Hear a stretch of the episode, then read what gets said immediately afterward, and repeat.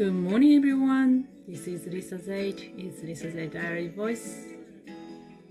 It's 14th March 2021 on a Sunday. I'm recording from Auckland, New Zealand. 皆さんおはようございます。リサ・ゼートです。今日は日曜日ですね。いかがお過ごしですか昨日の土曜日はいいお休みでしたが、それともいつも通り働いていらっしゃいましたでしょうか？もう私は毎日相変わらずちょこちょこと、まあ、働くっていう大げさなもんでもないんですけれども、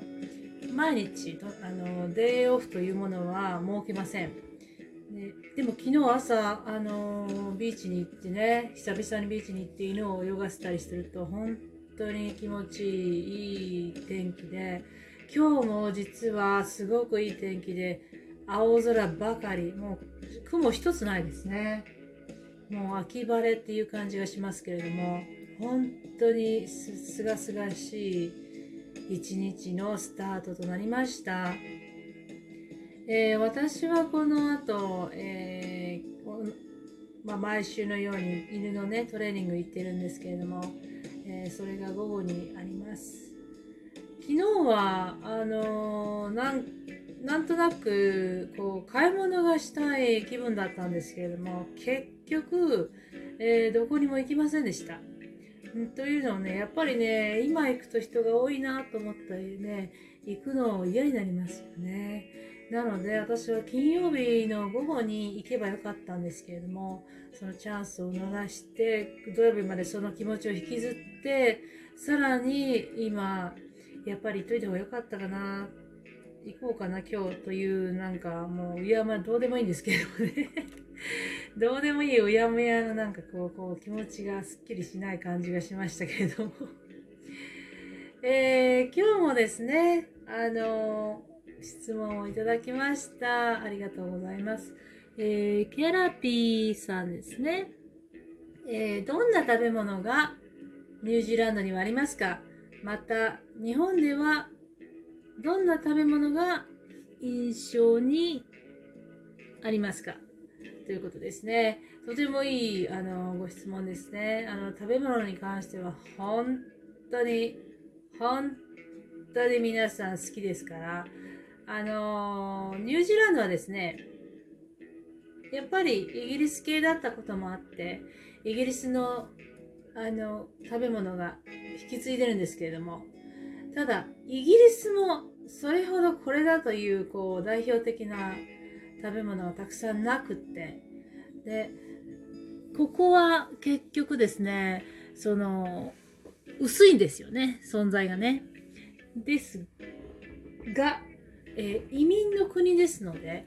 えーたくさん移民の人たちがたくさんのナショナリティがありますから、えーそれぞれの国のあの食べ物をみんな食べています。あのやっぱりあのインド系フィジアン系の人たちはやっぱりインディアン系のインディインド系のあの独特のこのブトラディショナルな食べ物を食べてますし、えー日本食もねたくさんあるんですけれどもあのコリアンとかチャイニーズとかもとても人気があります、えーニュージーランドといえばうん、フィッシュチップスとよく言われるんですよね。あの、フレンチフライですね。日本語で言ったらフレンチフライ、フライドポテトと、あの、バター、バターフライをした、えっ、と、魚ですね。ほぼ、主主にスナッパー、えータイなんですけれども、それをフィッシュチップスと言って、それをですね、みんなね、ビネガーで食べるんですよ。ちょっとスパイ系がね、好きなんですよ。だからね、あの、お菓子とかでもビネガー味っていうのがあって、ビネガーフレーバーっていうのがあって、私はやっぱり、あの、日本のね、ポテトチップスで育ちましたから、あの、コンソメとかね、普通の塩味とかがいいんですけれども、こっちの人はサワークリーム味とかね、あのーがあります。で、あんまり、まあ、美味しいんですけど、チキン味とかね、やっぱりね、こっちの人はね、チキンが本当に好きっていうか、もしかしたらチキンしか知らないんじゃないのっていうぐらいの、チキンフレーバー、チキン、チキンなんたらっていうのが多いですよね。なので、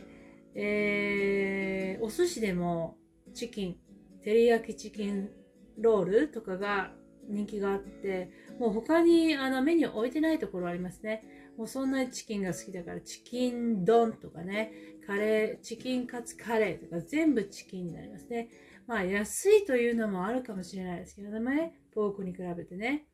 で、あの、チキンは、あ特にそあのそんな感じでみんなこっちの人が好きなんですよね。で、えー、そうですね。他に何があるかって言ったらね、よくね、ローストしますね。みんなローストします。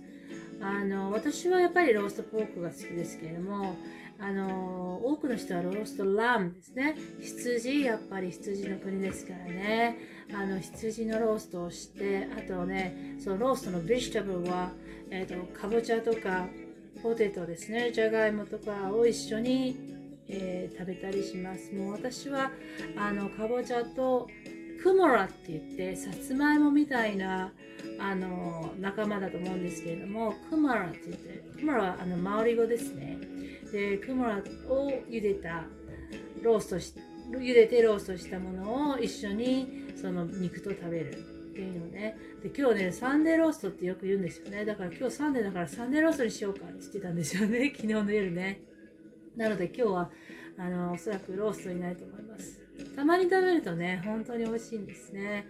あの、毎日は食べれないと思いますけれども、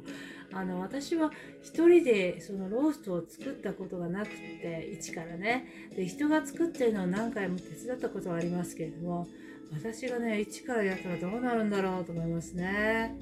あの、グレービーソースというのがあって、もともと肉汁から出たものに小麦粉を足してグレービーソースっていうのを作るんですけれども、ほとんどの人が今ね、パッケージを買って、それを水で溶いて使ってるんですよね。で、私はやっぱりそっちじゃなくて、自然の、自然に肉汁、出た肉汁で作ってみたいなと思いつつ、毎年挑戦してないわけですよ。はい。ですからそういうローストも、えー、ニュージーランドの代表的なものとしてあると思います。もちろんそれもあのイギリスから来たものですけどね。あとですね、あのデザートといえばパバロバというものがあって、これはあのメレンゲで作ったケーキなんですけれども、これは絶対みんなクリスマスの時に誰か一人は持ってきます。で、そこの上にまあフルーツを乗せたり、あのシロップを垂らしたりして、うーん、私はですね、やっぱり日本の美味しいケーキを知っているので、それほど好みではないんですよね、正直。なんかね、あの、メレンゲ、白いメレンゲを泡立てて固めたものを食べてるって感じがするんですね。でも、こっちの人は本当に大好きです。それが、あの、まあ、パバロはね、木ここで生まれたわけじゃないんですよ。なんですが、みんなそれをね、なぜかこう作って食べて、で、特にそのフルーツをカラフルに上にデコレーションすると本当に綺麗に、やっぱり白のベースにそういうカラフルなものを乗せていますから、すごく綺麗に見えるんですよね。で、あの、まあ、美味しいのは美味しいです。うん。あと、そうですね、こっちの人はあんまりケーキっていう、その生クリームもないですから、クリームを使ったケーキっていうよりも、バナナケーキとかキャラケーキとか、そのドライケーキをよくあの作ったりしますね。で、パウンドケーキ自体もですね、あまりその日本のような、あの、ケーキではないんですよね。また違うんですよね。そしてなんといってもですね、ミルクの牛乳の味、私はこれ本当に驚いたんですけれども、あの、こっちに初めに来た時に牛乳の味がすっごくおかしくて、やっぱり日本のに慣れてるからだと思うんですが、それ、牛乳って私はね、世界的に大体一緒だと思ってたんですよ、味は。だけど、あの、かなり違いましたね、ここではね。で、私は今牛乳っていうよりもトリーミルクを飲んでますけれども、もうあの牛乳はね、クリーミーすぎて飲めなくなりましたね。だからトリーミルクを飲んでいますけれども、あのー、あとはね、A2 ミルクっていうのがあってね、ちょっとね、あの、ハイ、私からしたらね、ハイテクなミルクっていう感じがするんですよね。だから普通のミルクも売ってるんですけれども、あの、それから進化したものがどんどん出てきて、もちろんみんなそのアレルギー対策とか、私みたいにその、ファ対対策とか、あの、いろんなね、もう、コンディションの人たちが出てきたのでいろんな牛乳が出されるようになりました。今今はね。だからその20年前私が来た時に比べると随分種類が増えて随分あのカンパニーも増えたような気もします。あの中国なんかはあのそういう牛をね生きたままごそっと買うんですよね。2000頭だったら2000頭をバッと船に乗せてで運んでいくんですよね。でこの間コロナのあの影響でそのエアニュージーランドがあの人がいないから牛を乗せようと言って牛を乗せていたこともありました。はい、ですごいなと思ってあんなところに牛をどうやって乗せるんだろうと思ったらその、まあ、一応パレットみたいな箱の中に何とかぎゅうぎゅうに入れてもう着くまで何もあげないんですって水とか餌をねだからそれもう本当に乗せ荷物のように乗せてで運ばれていく感じなんですけどそうやってあの海外からもニュージーランドの牛を買う会社が多くなってきました。で、えー、その他にはですね、あのー、やっぱりみんな Chinese とかね、私たちも Chinese とか好きですけれども、もちろんピザの takeaway もありますし、えー、ベトナムのあの料理もありますね、もちろんね。あと、 Indian curry は本当に famous。本当にみんなカレー好きですね、インドのカレーね。で、あとはですね、あの、うーん日本食もすっごく人気があります。もちろんすごく人気ありますので、特に寿司はもう子供から大人にかけてあのみんなの人気者ですね。であとファーストフードあります。あのもちろんあります。マクドナルドとか